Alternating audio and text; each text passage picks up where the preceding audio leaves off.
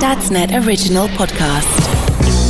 Hi Mel, JK's not here, but this is still the JK & Al podcast, um, and we're, we're joined um, by um, by a, an incredible guest today, uh, which I mean I'm not even going to bother kind of delaying because it's just one of those people that does that doesn't really need an introduction, but it is the Mayor of London, Sadiq Khan. Welcome. It's good to finally be asked to come on the podcast. You know, you know I've been begging asking to go on and this. You, you got to write a damn book before you can come on the podcast. So I've, I've written a book just to get on the podcast. so the things we do to get on the podcast. Exactly, I know, I know. So it's a long way around, but uh, but it's fine, and it, uh, it's good to have you finally here. Um, I'm going to kick off with a question that I think is going to lead into the book. Okay, but uh, but it's kind of um, I guess a, a backdoor entrance, I think. But the question is, what do you think is the biggest threat to our children's futures?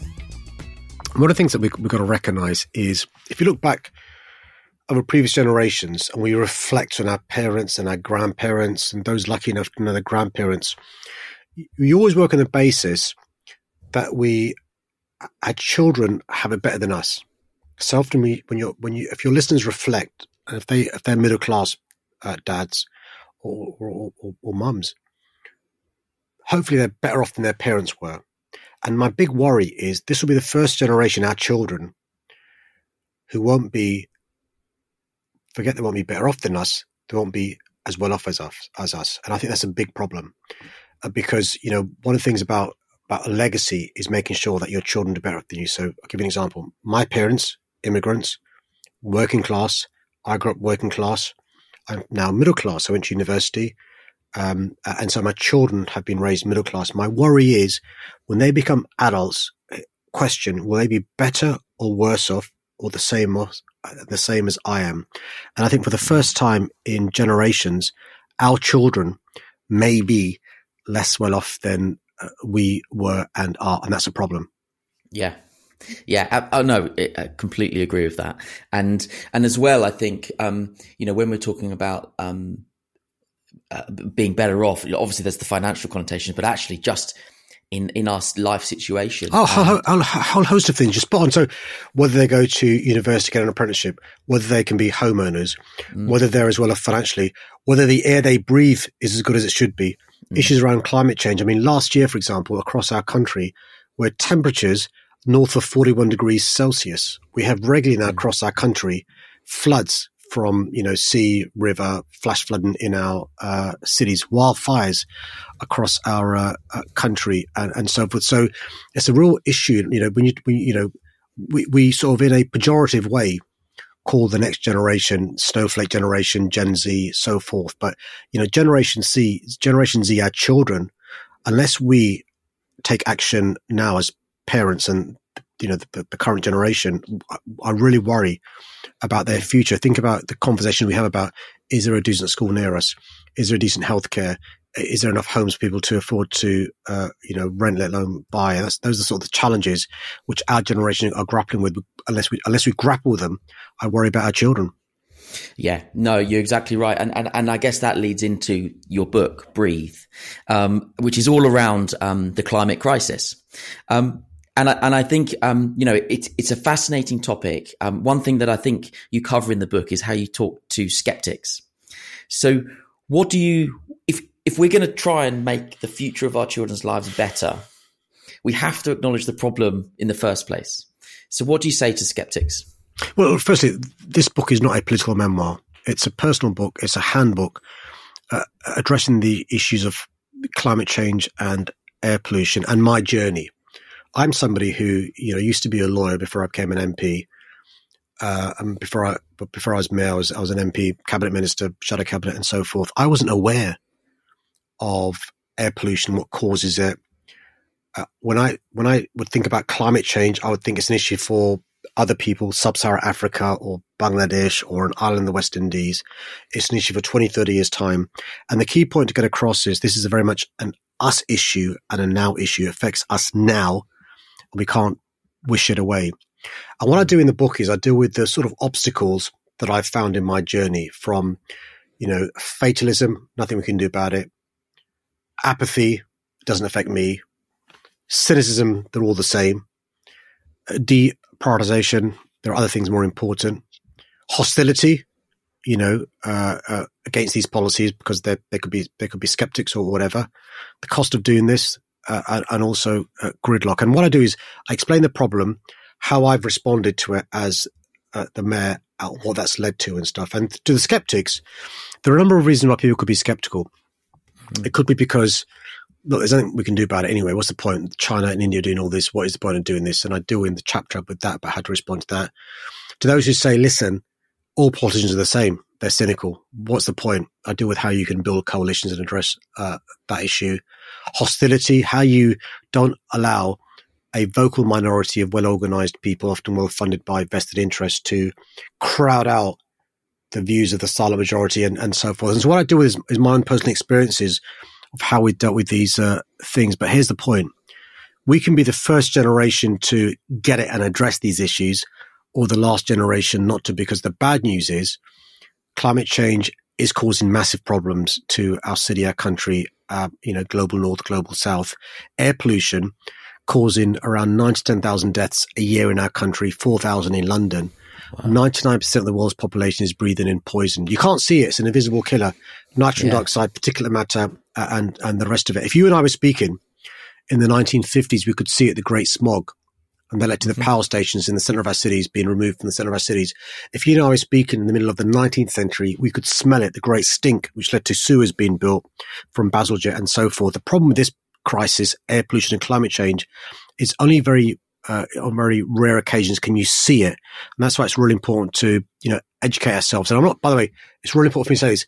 I'm not saying I'm a perfect green activist. I'm you know I'm not a vegan. I still fly. Um, you know, I probably still leave the tap running too much when I'm brushing my teeth and so forth. So what I'm talking about is little things we can all do to, to bring about change. Yeah, and, and I think like that's one of the most important things when we're talking about families because communicating this to our kids without the the scaremongering and the doom and gloom aspect of it is really important. So, you know, it'd be great if you could just expand on you know how we talk to our children about this subject um, and then also i guess those small things that we should be teaching our children to do as they as they grow up well, I suspect most of us have been taught by our children, not the other way around. That's the, that's the interesting thing about, about this issue. Yeah. You know, our children are far more savvy and far more aware than uh, we are in relation to these issues, which is, which is noteworthy as well. I, I talked about how we could be the first generation where, uh, you know, we're better off than our kids, but also we're probably the first generation who have been taught by the kids and there's this pressure upwards, you know, and this fingers being pointed about what are we doing about this. So the first thing I'd, I'd say in relation to those whose kids aren't as aware of this, it's worth explaining, you know, to children basic things like, you know, where food comes from. So uh, I'll give you an example. So we in London have started this thing called rewilding. What I mean by that is if you look at the last 200 years in most cities around our country and around the world, we've de-wilded, got rid of the green spaces, got rid of the wildlife to build homes concrete jungle and so forth. And what the pandemic reminded us of is how much we need nature, how much we love the sound of birds and, and we need trees and so forth. Not just basic photosynthesis, trees taking the bad stuff carbon dioxide, put out the good stuff, oxygen, but they're really important for our mental health and uh, well-being. In fact, we've brought we've brought back beavers to London. The first two we've named Justin Beaver and Sigourney Beaver, by the way, but because because be, yeah, we're bringing beavers back and bats back and and uh, and um, uh, you know bees back and so forth because they're really important for they build dams. They're really important for our you know for for our, for our well-being and, and so forth. So you know, so explain to your children where these things come from. So you know, grapes that come 3000 miles away or food and stuff, you know, explain, mm-hmm. you know, how things, how things work, but also be hopeful. I'm really, I, I'm really hopeful. You know, in London, when I was running to be mayor, I was told by experts at King's College it would take 193 years to make the air in London within legal limits. Now they say we'll do it by 2025. So you've got to be hopeful and give people hope and optimism because otherwise our kids will think, what's the point? That sort of fatalism, nothing we can do about it. Yeah, no, I agree. And and those small things are actually things like they're activities we can do with our kids. Like it oh, doesn't yeah. need to be a sit down education piece. So let me tell you a great story, uh, Al. So, so in 2017, there was a there was a there was a school in Camden, which is in the centre of London, where the kids and the teachers lobbying the school and the council to have what's called a school street. So a school street is a street outside a school where when the school starts, and when the school finishes, there's no cars. Why is that important? Because kids want to walk to school, they want to mm. scoot to school, they want to cycle to school. But not unreasonably, parents are a bit nervous because of traffic on the main roads, plus idling cars and so forth. So, from one school in 2017 being a school street, we now have more than 500 in London, and kids love it walking to school, cycling to school, scooting to school. And we then had a situation where you got kids saying to their teachers, look, this car park in our school where you're parking your car, can't we make that into a garden? And so we've got schools in London now where children are learning about nature and worms and planting and food by having gardens in their school. There's another example of um, a project we did with a school, and I'll talk about it in the book, where a school by the A4 in West London have a green wall. They've planted green things on the wall, which is helping in relation to improving the quality of air inside their uh, school. Kids get it, man. Kids are smart, mm. and also kids, you know, don't you know, kids. Forgive my language. Cut through the bull. They they will ask hmm. you tough questions because they'll say, "Why not? Why not? Why not?" When you and you explain why things are difficult, and so you know that's why I'm really hopeful. And if we can, you know, get children energized, they'll put pressure on their parents and we'll you know bring about a movement. Yeah, no, no, absolutely. So, so you know, that's that small scale, those little changes that schools can make, that parents can make with their children. And, and, you know, the idea is that that generation coming up through, like you say, that's that pressure upwards. What can we do on a big scale? Like what, where, how does that change? Because I think for people like us, you know, just dads, it, it seems so colossal to change things that there's an element where it's like, I can't even, how do we even begin to do that? So what needs to change on that big scale? So there's, there's, the, I call that fatalism. This chapter in the book, one of the episodes is fatalism. There's nothing I can do about it. The scale's too big. Firstly, as, as fathers, as dads, what I say is don't be a passive consumer. Don't just, whether it's around obesity and, uh, you know, ultra processed food, whether it's around air quality, whether it's around climate change, whether it's around the sexualization of children's clothes, particularly girls' clothes and stuff, right? Don't be a passive consumer. Be an active citizen take an interest in uh, uh, these things as parents of your uh, kids from what they're eating to what they were in to how they get into school and so forth. Because these values we instill in our kids these things we teach our kids are, are life skills. They'll stand them in good stead going forward. So i'll give you an example. When i was when i was 16 15 16 I, people of my age were desperate to get a provisional license to get a to get a you know take driving lessons and pass your test to be, get a license age 17. And now what's interesting about kids is they want to walk, they want to cycle, they want to use public transport because of, of the, the, they understand that actually you don't, a car's not a be all and end all. And so it's worth thinking about things we can teach our kids that instill in them the importance of walking, cycling, using public transport. This thing my, my kids have taught me about, there's a phrase which I discovered a few years ago called pre-loved. So pre-loved is basically, you know, is recycled clothes. So my daughters say, uh, you know, did you like my, do you like my jacket? It's a pre-loved jacket. What's a pre-loved jacket? It's basically recycled. We call it recycled, right? or, or, or, vintage. They say, say, dad, come shop with me. I said, fine, fine. Where we going? Vintage shopping. What's vintage shopping? I'd call it, you know, thrift shops or secondhand shops. And so your kids can teach you stuff, man. It's fascinating in relation to, yeah. you know, language and stuff. And they're, they're way ahead of it than we were. So, so the point there is that, um, what do we do on a big scale? Well, we start by doing stuff on a small scale, and then uh, and, we'll... spot on. And so, so, so, small scale, just educate yourselves and your family, and get involved. By putting about a passive consumer versus an active citizen is an active citizen will do things in their family and then lobby. Right. So mm. it could be it could be your PTA, your school, in relation to can we have a school street? You know, are, are our kids learning about recycle, reduce, uh, reuse? Lobbying the council uh, in relation to what they can do in your community, in relation to improving things in your community, lobbying your member of parliament. You know, so, so in my view, be, being an active citizen isn't just voting once every mm. four or five years. It's you know petitions. It's, it's you know get involved in demonstrations or protests. Simple things like you know the the energy we're using for our home. Where is it coming from? Is it coming from fossil fuels? Is our energy company environmentally friendly? Because some energy companies, I probably shouldn't name brands. Some energy companies are really good at ensuring that the energy they provide you is from renewables, mm. from, you know, solar or wind. So we as active citizens can make choices in relation, not just lobbying, but rewarding good behavior. One of the things I've done as mayor is we used to have lots of pension money that we invest. And a lot of the pension money we invest was being invested in fossil fuel companies, right? And so we've divested that money from the fossil fuel companies and invested it in profitable green companies. But also, I've worked with mayors of other cities around the world. There's 14 of us. And we've now divested more than $400 billion from the bad companies, fossil fuel companies, to the green companies. So we're rewarding good behavior. And so there are other things, you know, that we can do. So, you know, what I'd say, you know, as a dad, as a parent, you know, by being an active citizen rather than a passive consumer, there are, there are all these things you can do that you weren't aware of before. So on a small micro scale, yeah. you, your kids, your family, to, you know, um, a macro scale in relation to community, region, city, country, and nationwide. Yeah. And worldwide. Yeah. No, I, I like that. Um, last question on the book. You mentioned at the start that you've this is a this is a personal book. Like you said, it's, it's not a political um, tool or anything like that. What? Why is it so? Why is it personal? What's what? Why is it important to you as as Sadiq? Well, I've been quite honest in this book in relation to my journey, and my journey very simply. The, the key light bulb moment for me was in 2014 when I, you know, you know, decided to run the London Marathon to raise money for charity and so forth. I had a full medical before I decided to train for the marathon. I ran the marathon, and a few weeks, months later, I realized uh, there's something wrong with me. And I had a diagnosis from a doctor who said I've got asthma, adult onset asthma.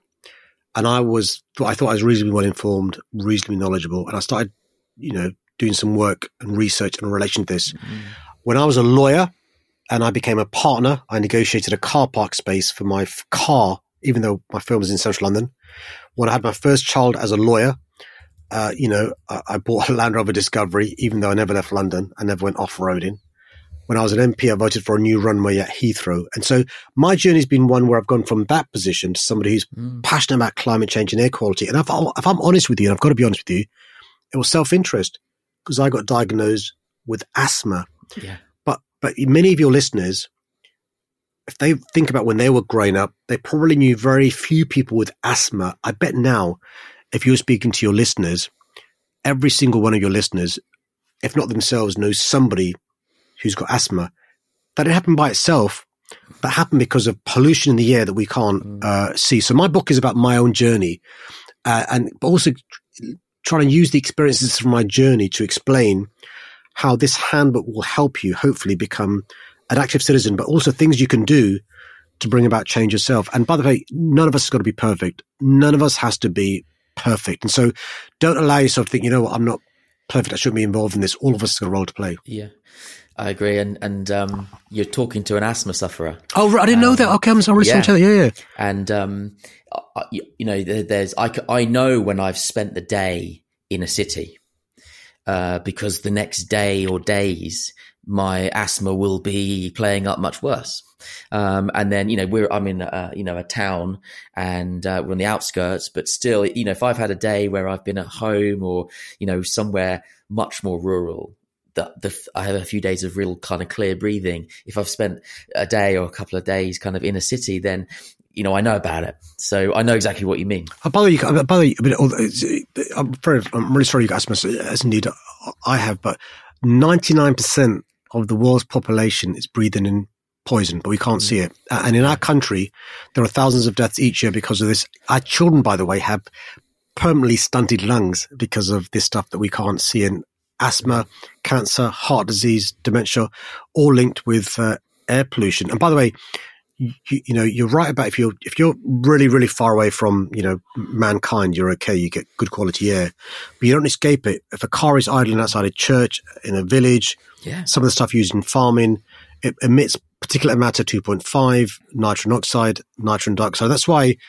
you know the, you know it's really important for us to be aware of this stuff because you know, uh, you know until I got asthma I had no idea and I'm pretty well read pretty informed for goodness sake I was a member of parliament and I, I wasn't aware mm.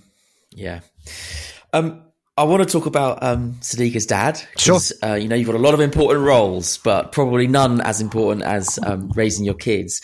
Um, My girls the- told you, my girls told you so, didn't they? They- my girls said, make sure you tell him that it's the most important role he has. I did, I did. Um, what uh, what's been the best moment? Now, parenthood is being a dad is there's filled with so many moments. But what do you think? Like, just maybe just pinpoint a moment that you've just kind of reflected and gone, "Wow, that was one of the best moments I've ever had as a dad." Well, the, the recent one is last, last summer because of the pandemic. My oldest daughter, uh, my, my girls are now twenty three and twenty one. They're women are twenty three and twenty one, and uh, because of the pandemic, my eldest daughter's graduation was delayed. So during the course of seven days, my wife and I had the privilege privilege of going to two graduations, both Anisah's and Ammarah's. And I see this. There are lots of periods during the course of your kid's life when they're first born, you know, when they are nappy trained, uh, their first when they start walking, the first day in reception, the first day in primary school, the first day they get front door key, mobile phone, secondary school, going home alone from secondary school, and you can think about all the different stages. Graduation was just uh, uh, the, the the weather was great as well, which helps. But it's like my wife and I were saying, it's like it's like. It, by the way, it's not the be all and end all going to university and finishing your degree and stuff. I'm not saying that, but it's a, it's a nice sort of you sort of think we've raised we've raised good, decent, sensible, savvy kids, but also you've got a photograph, which you know that there's or you know the with their and it's just it's Yeah. just it was just a lovely, lovely, lovely, lovely week because it was bookended by just because of the the delay with the pandemic. You know, we've got two kids, eldest and a youngest, both having graduation so close. Uh, Together, but you, you'll know this. Listen, you love Yeah. your kids unconditionally. You love your kids, un- and I, and I, I reflect back. I think I was a bad. I think I gave my parents a hard time. I mean, my parents had you know eight kids, uh, you know, seven boys and a girl. But it's only when you become a parent do you realize how great your parents were. Does that make sense? Uh, Because You don't realize. do you know what I mean? And you think, God, I was so bad. I mean, God, I was, I was, you know, I was so ungrateful. Uh, you know, so even now, my, my wife and I, but both both of us have lost our, I've lost our dads. I lost my dad in uh, September 2003. My wife lost her dad uh, a couple of years ago, and both of us, when we go and see our mums, just reflect on how important our dads were to us. And and, and you know, you, you'll know this from, from from being a dad. It's a great joy being a dad, but it's hard work. It's hard work, and so It's I'm more so grateful to my. Yeah, it's so hard, man. It never stops. By the way, just think, I, I, when I meet when I meet new parents, uh, you know, I always say, listen, I want to say it gets easier. Different set of challenges, and so you know, my, Yeah. I think you know, so so first few years are actually the best because the kids the kids love you. They want to spend time with you. They do whatever you say. Age twelve to twenty, age twelve to nineteen is tricksy. I've got teenage, I had teenage girls and stuff. Then they come back and they're great again. Yeah. It, what's lovely is that that moment that, you know, kind of that one of those best moments was when they were uh, 21 and 23 or, or however old. Because, um, you know, like you, like, you say, a lot of people kind of think, oh, parenting is kind of until they're 18. But actually, there's those wonderful moments that just carry on and carry on and carry on. Oh, I'm listen, I just you know, yeah, uh, but but, but, I don't think people realize this. So there are people listening to this who aren't parents, thinking, "What the hell they're they talking about?" So my my kids uh, moved back home. I still don't go to sleep until they're both back in. So I'm up to like sometimes two, three a.m. because you say, or unless they've texted me say that, that you know what I mean, what's what's happening. So because it never stops, right? It never stops. never stops. And I mean, my mum's probably would say the same thing right now, age 35. Um, uh, so, you know, it, it, you've said it's been hard. Parenting is hard. Um, what has been like, uh, when's it, when's it gone wrong? Like, is there a moment where, I don't know, for those listening who have younger babies, you've left the house for the day and you've realized you've got no nappies? Like, when's it gone wrong for you? Oh yeah, I've got a number of stories like that. I mean, so so so you know, you know, so so you remember when, when your kids are young, you know, uh, and you're going out with with your kids, it's like a military operation. You have got the bag, the nappies, the the, wipes, and so forth. The you know, the bottle, the formula mix and stuff, right? Um, you know, when I because we my wife is all you know, full time job. My, my, wife's a lawyer and stuff, and so often I- I'd be looking after Anisah or Ammarah many occasions I've left the house without the right size nappies, with, you know, without the nappies I've got because my kids are 20 months apart. And so you, you know, the different size nappies and stuff, a mare, and also, you know, the mess if you get the nappy the wrong size and stuff that can be made afterwards.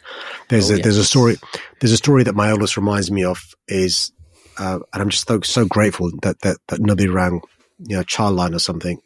Is I forgot to pick her up from school from primary school. I, just, I, for- I forgot to pick her up from primary school, and luckily my mum lives around the corner. Um, and she still reminds me to this day that I forgot to pick her up from. I'm like, she's 23 now. She still reminds me when she was aged nine, I forgot to pick her up from uh, uh, primary uh, school. But I, I've had, you know, that, that's that's that's the thing about if dads are being honest.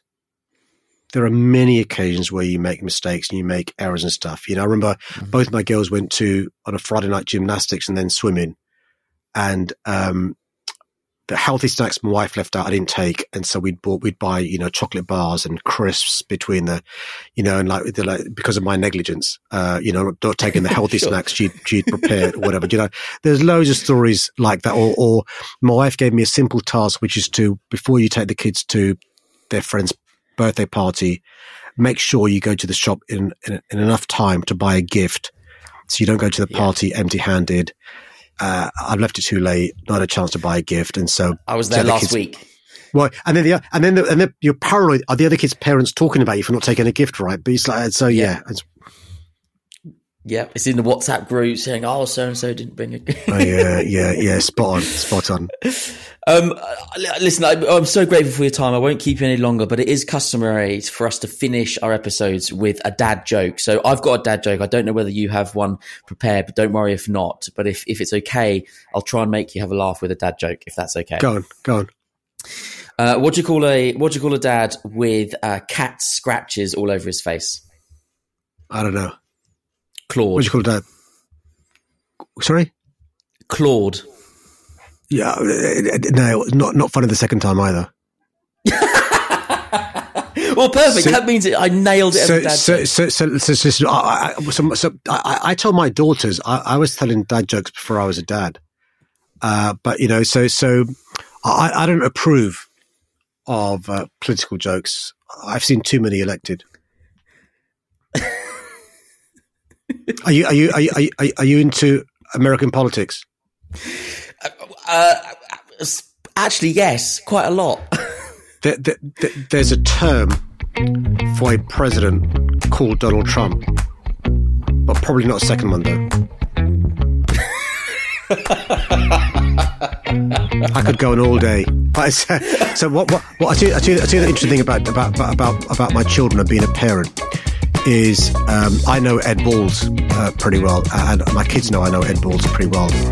And when Ed Balls was on uh, Strictly Come Dancing, my daughters made me promise them I would never go in Strictly, but I would never dance in public ever. And so, you know, that's one promise I have kept. But I'm not, I'm not disallowed from telling my dad jokes. So I'll still carry on telling my dad jokes. so no dancing in public, but dad jokes is fine. Quite.